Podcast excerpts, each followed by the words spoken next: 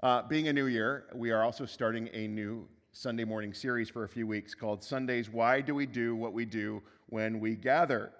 And some of us were thinking about this, this actual topic, and then we found out uh, that the Way Church in Vancouver had, had taught on this very topic or theme last year. Maybe we heard about it, got the idea, but we kind of felt like God has been inspiring this whole thinking and helped us with our friends at the Way.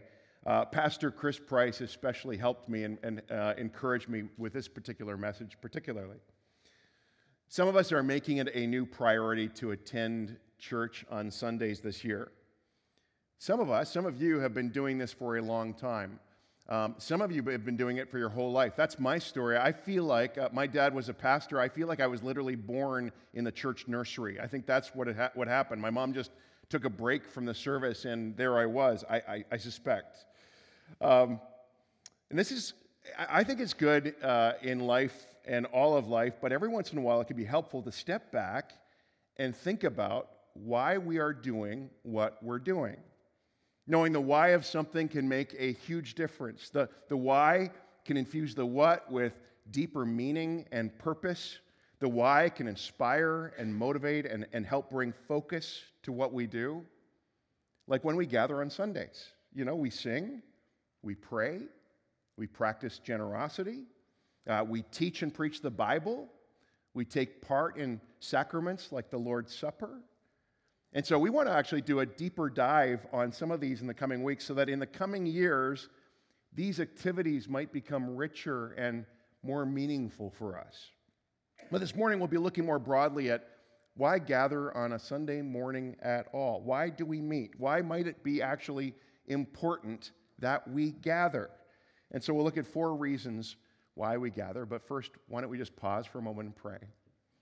Lord, Lord Jesus, thank you for this church. Thank you for Hillside and the work you're doing here with our families that are part of it, the individuals that have, have called this place home. And, and Jesus, as we gather this morning around your word, around your teaching, I pray you would inspire us, encourage us, strengthen our faith. Help us uh, to discover ways in which we might um, walk in your ways and learn to live the life that you've called life. We pray these things together in Jesus' name. Amen. So, four reasons why we gather on Sundays. One, we gather together because the early church gathered together. Um, the book of Acts is one of my favorite books in the Bible to read. It's in the New Testament just after the Gospels, and it really documents the early story of the early church. And Acts 2 42 and following have this really great description of what was going on. Verse 42 says that they devoted themselves to the apostles' teaching and to the fellowship, to the breaking of bread, and to prayer. And then it actually goes on to describe all these great things were happening. God was clearly showing up in some profound ways, meeting people where they were. And, and it says that the people were in awe at all that God was doing in their midst. And then in verse 46, it says, Every day they continued to meet together in the temple courts. They broke bread in their homes and ate together with glad and sincere hearts, praising God and enjoying the favor of all the people. And the Lord added to their number daily those who were being saved. So you have uh, all these kind of good things going on in this new movement that Jesus got started. You know, it's a beautiful picture of connection and community and, and radical generosity. And, and at the core of all the activity, what were they doing? They were meeting together. We're told first they, uh, they met in the temple courts. Now, the temple, so you'd understand, was at the center of Jewish prayer and worship. And the early church kind of carried on in, in some, not all, but some of that tradition. They'd gather for teaching and worship and prayer. It's also clear that they met not just in the temple, they also met together in homes, often around the table, around a meal. I love how much eating is mentioned in Scripture. Uh, so they, they had these large gatherings, and, and, then they had these smaller, more private gatherings in homes. So, so we do something very similar. We, we have these larger public gatherings most often on Sundays, and, and, and then we gather in smaller groups in more intimate private settings, sometimes uh, at home in a life group. So, large gatherings and small gatherings. Now, the thing is, there can be a bit of a frustrating tension with this. Uh, some of us lean maybe more towards one than the other. Uh, we uh, you know, we, uh, you, you actually wish that Sunday gatherings were a little bit more like a small group. You know, where everybody get, you know, we just gather around a circle and everybody gets to say something if they want to. And then others are, are like, you wish your life group was more like Sunday morning, and it was maybe more focused on, on worship and, and hearing some great teaching. Um, turns out we need both. We need the large gathering and we need the small gathering. Both work hand in hand in maturing us as apprentices of Jesus. And I would suggest both help us grow in very different ways. There's the kind of things that you learn on Sunday morning that, and you learn new things in, in your life group. Um, they're similar but different. William Beckham, uh, a church thinker who's thought a lot about the church, he talks about this. He talks about how larger gatherings and smaller gatherings are like maybe like how two wings function on an airplane.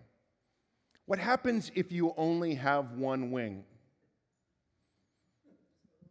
Yeah, you're not going to get very far. You, you hope that you, you, know this while you're still on the ground. It, it's good to figure this out. Uh, you, tend not to fly, and, and uh, in other terms, if you were to lose a wing during flight, you would actually go fly around in circles.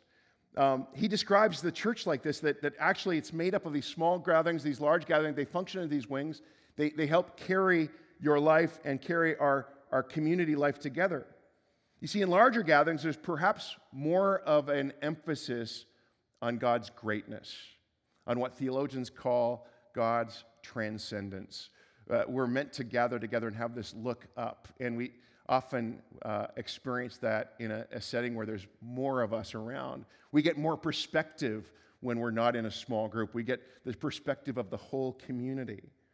And then in the, the smaller gatherings, there's perhaps more of a focus on God's nearness, his closeness. There's intimacy made more possible, what theologians call God's immanence.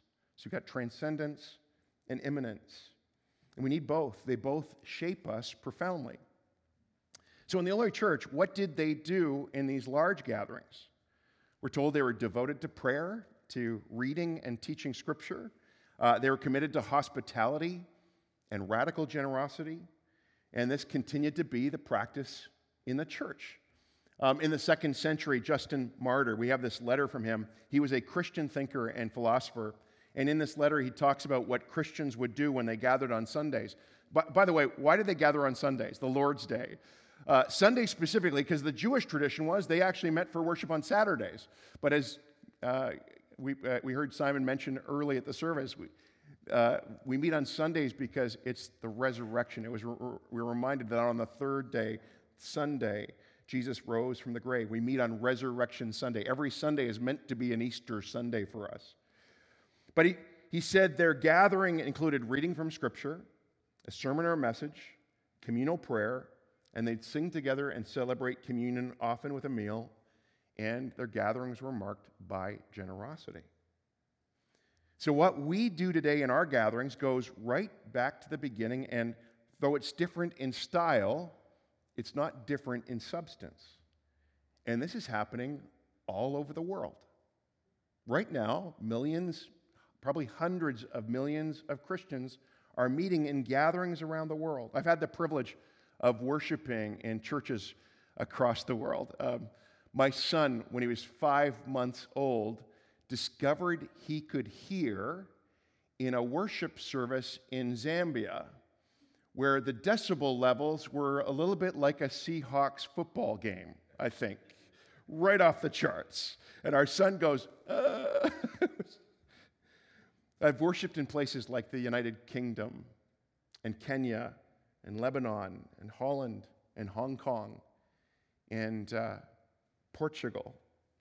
And right now, uh, all these people, millions of people, are gathering together in styles and approaches that are very different from ours, but very appropriate in their context and in their culture.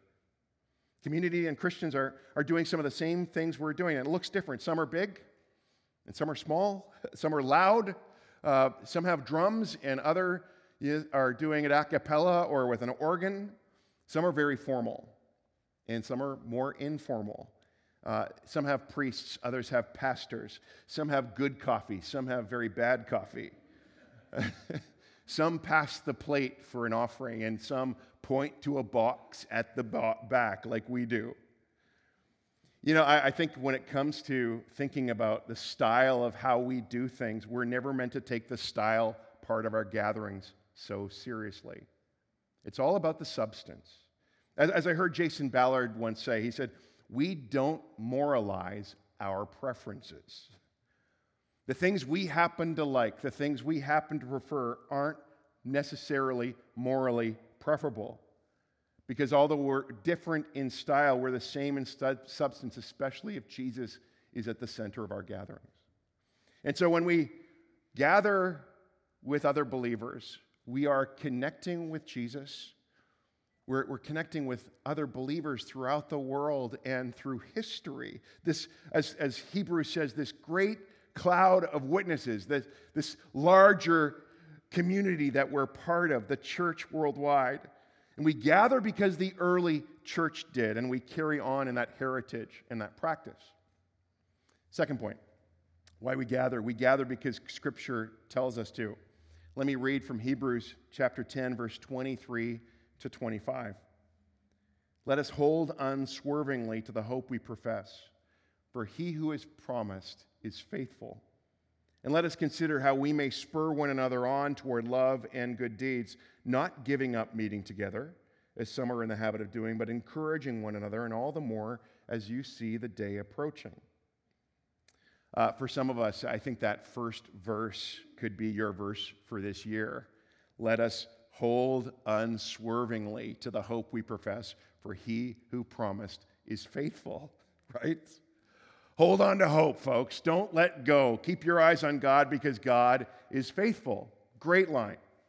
And then the author tells us one of the ways he, we, we hold on to hope. He says, Let us consider or give careful thought to or, or attention to how you might encourage others, spurring them on. How do we hold on to hope? We encourage one another. How do we do that with great regularity? we meet together. He says, Don't give up meeting together as some are in the habit of doing. Some, in that context, obviously got out of the habit of gathering. Uh, we think a lot about habits at this time of year, and habits can be so good and habits can be so bad, but they're kind of like tracks that our lives run on, right? Some people made a choice once I won't gather. And, the first choice made it easier to, to make the second choice. I didn't gather, my life didn't fall apart. And, and we keep making choices. And as you keep making choices, a habit gets formed where a choice isn't even involved anymore. Uh, scripture says, don't give up this habit of meeting together because faith was never meant to be done alone. Faith was never meant to be DIY, do it yourself. You can't DIY life with God. Uh, as Dietrich Bonhoeffer, the German pastor who was imprisoned in World War II because of his faith, he said, It's all about life together. Uh, George Guthrie uh, is a New Testament professor who we are graced with. He's at Regent, but he comes here with some regularity to speak. He's a rec- recognized authority on the book of Hebrews. And he makes this comment on this passage. He says the foundational assembly or, or gathering is that of a local body of believers meeting together regularly for fellowship around the word and worship of God. The person who asserts that God can be known, worshiped, and followed out in nature, apart from the church, knows little of Scripture, church history, or true Christian experience. Thus, we are called to gather together regularly for encouragement and accountability. We must not forsake this aspect of the Christian life. We meet for an encouragement and accountability because what happens if we don't have these? If we don't have encouragement and accountability, we can drift from our faith. Like the song we sang earlier, prone to wander. Lord, I feel it. Every time I sing that, that verse, I have a love hate relationship with that verse because it confronts me with myself. I'm a guy who is prone to wonder. I, I, uh, I think it's interesting. You go back to Hebrews earlier in the book, back to chapter 3, where it says, it kind of gives this, I'd say it's a tender warning, where he says, See to it, brothers and sisters, that none of you has a sinful, unbelieving heart that turns away from the living God, but encourage one another daily, as long as it is called today, so that none of you may be hardened by sin's deceitfulness. What, he's saying is, is left to ourselves, without encouragement, without regular encouragement, without accountability to live the life, we will find staying connected to God difficult.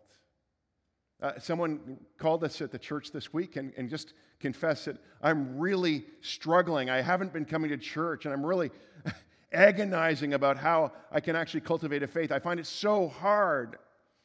And, and, and I actually urged them. I said, listen, you need to be part of a church family. You, it's, it's impossible to live this without a church family. And if we drift, we can be hardened by sin's deceitfulness, which means we can kind of be tricked to think we're okay when we're not okay. Uh, St. John of the Cross uh, was a Spanish priest in the 1500s, and he said this He said, The virtuous soul that is alone is like the burning coal that is alone. It'll grow colder rather than hotter. Do you remember that illustration from Nicky Gumbel years ago? He talked about the, the man of faith who was trying to describe what happens as our faith can grow cold. You take the, the, the burning ember from the fire and place it by itself, and it grows cool. And I believe he's right. I believe Christianity can only be lived in community. Philip Yancey made this confession in his book, Why Church.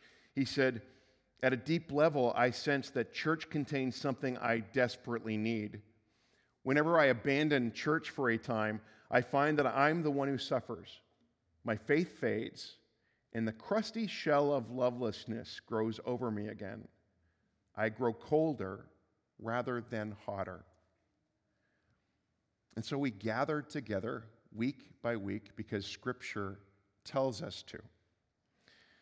Third, we, be, we gather because it's good for us.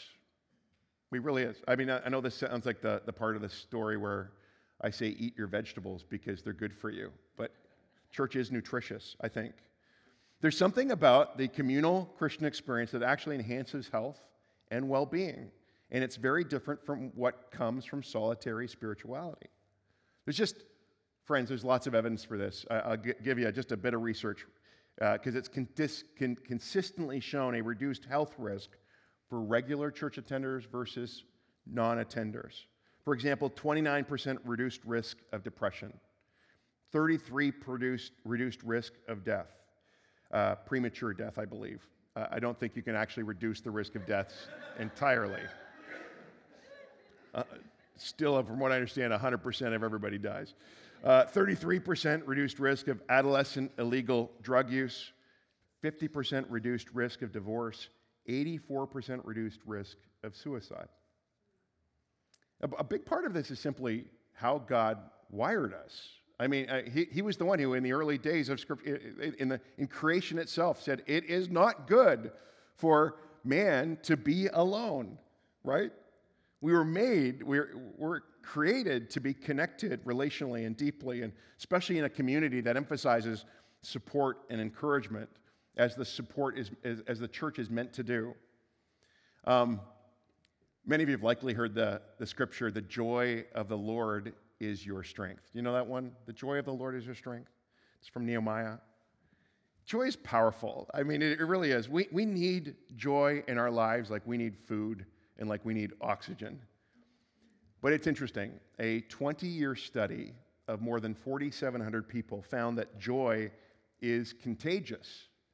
Did you know that people who become happy make it more likely that their friends will become happy? Isn't that cool? It's this ripple effect. Apparently, joy, the studies show this, joy is so powerful, you're more likely to be happy if even a friend of a friend of a friend becomes happy.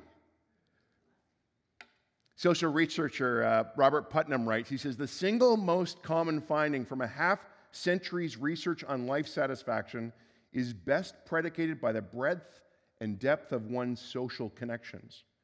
He goes on to make this staggering comment. He says, As a rough rule of thumb, if you belong to no groups, but you decide to join one, you cut your risk of dying over the next year in half.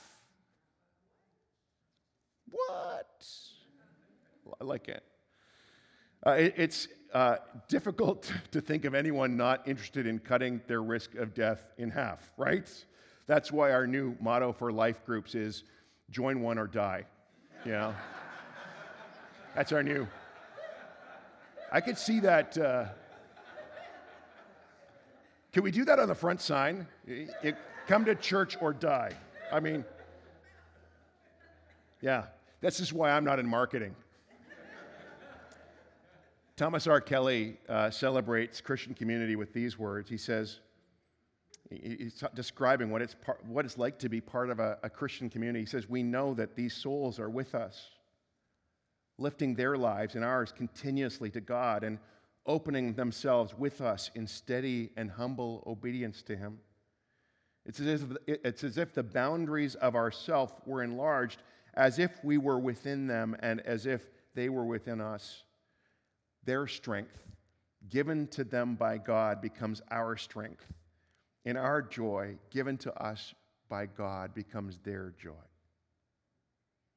We gather because it's good for us. Like one hillsider who recently described to me, they said coming on Sundays for them was like getting a weekly vitamin infusion. They literally, that was their description for church.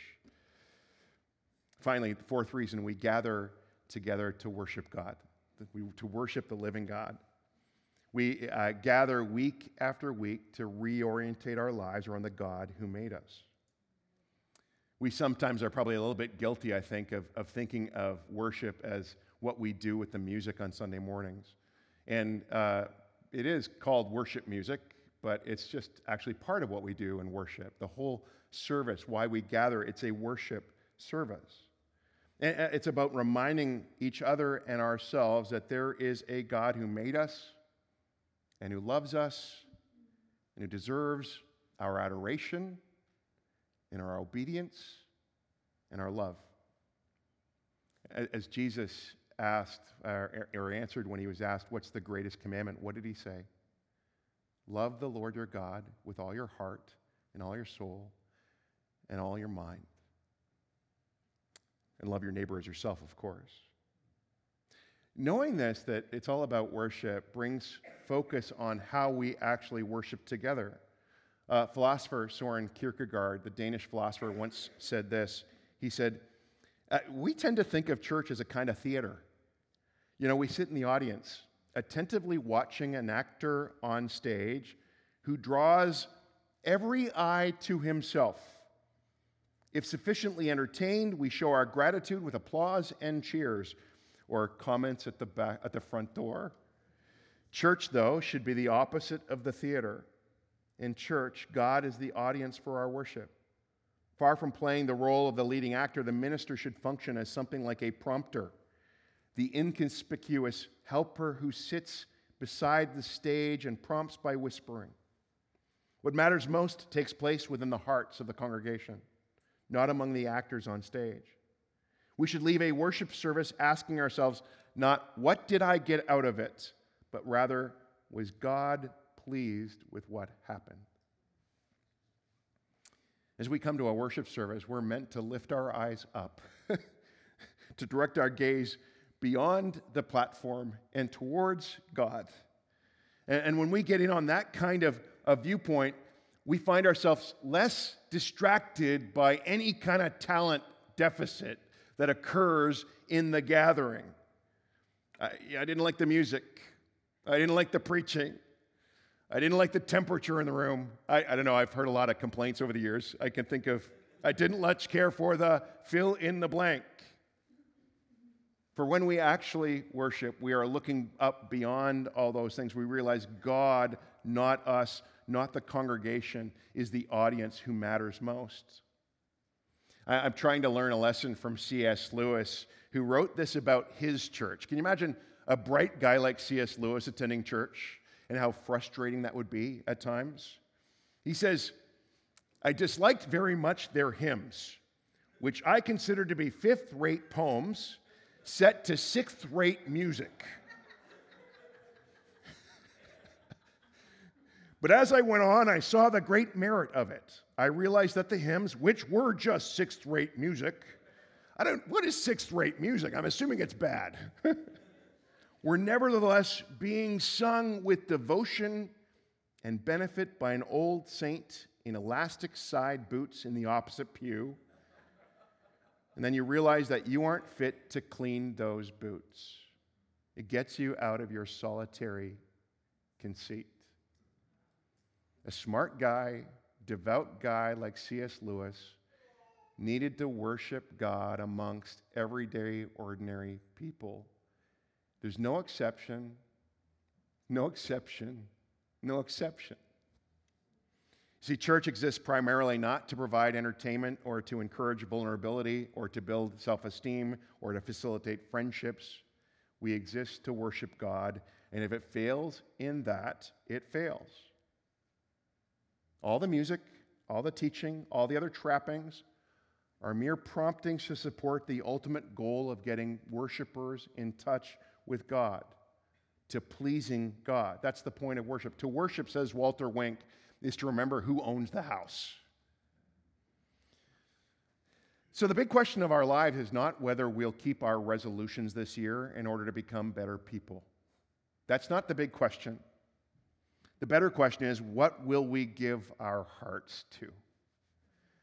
Because Scripture says, you are what you love.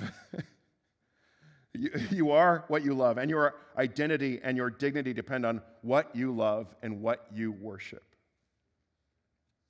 Championship golfer Paul Azinger was diagnosed with cancer in 1993, and he was just stunned by this news.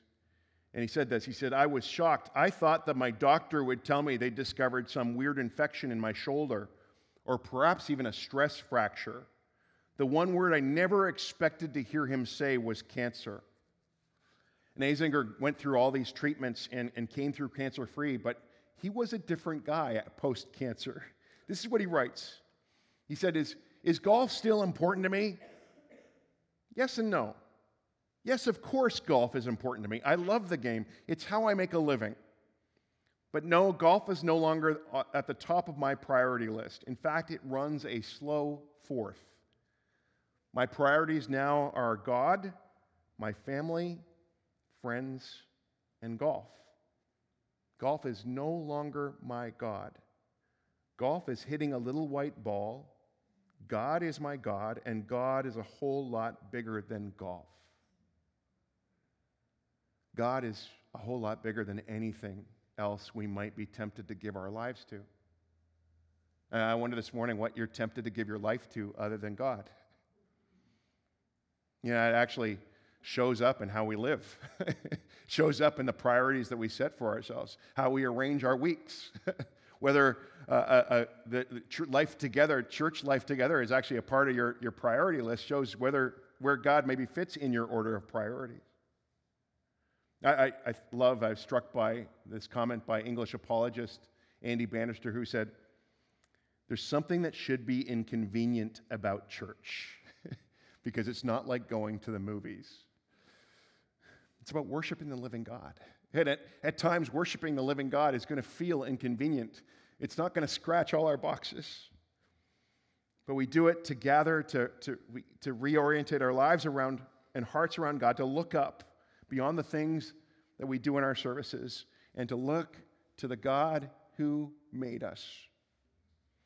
And yes, our, our gatherings are flawed. I, uh, I love the giftedness of this community, the people who serve us in worship every Sunday the musicians, the speakers who come. We regularly, though, bump into what might be called a talent deficit, right? In a community, we sometimes can be irritated by one another, we can actually hurt one another, and there's no question life together can be hard.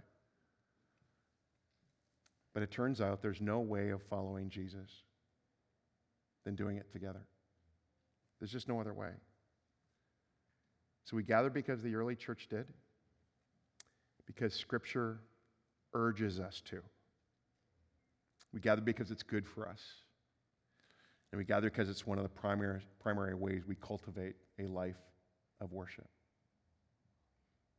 I'm going to invite the team up. Why don't you bow your heads with me? Let's pray.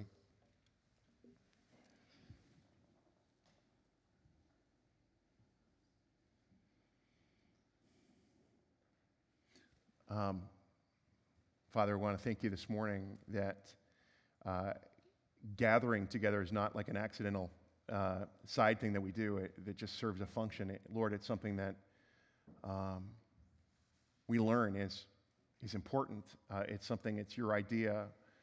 Uh, you knew that there's no such thing as a solitary Christian. We can't do this life without, without others, without encouragement and accountability. Lord, uh, I pray you would, um, in the months and years ahead, would you infuse our meetings with greater meaning? Lord, uh, they would be truly worship services. Yes, uh, we want to honor you in the way we do these services, but Lord, I pray in every way our hearts would be drawn to worshiping the living God. Lord, would you um, deepen our faith? Uh, cause us to grow as apprentices of Jesus. And I pray you'd bless this congregation in both its large gatherings and its smaller gatherings. And we would grow because of them. We dedicate this year to you. Father, I pray whatever habits we need to be adding to our life this year in order to actually make choices that would bring life, we, we pray you'd help us with that. We, we don't underestimate how challenging that can be but we invite you, we ask you into our life of habit to um, give us strength to choose well and to live well in this coming year. We pray these things together in Jesus' name. Amen.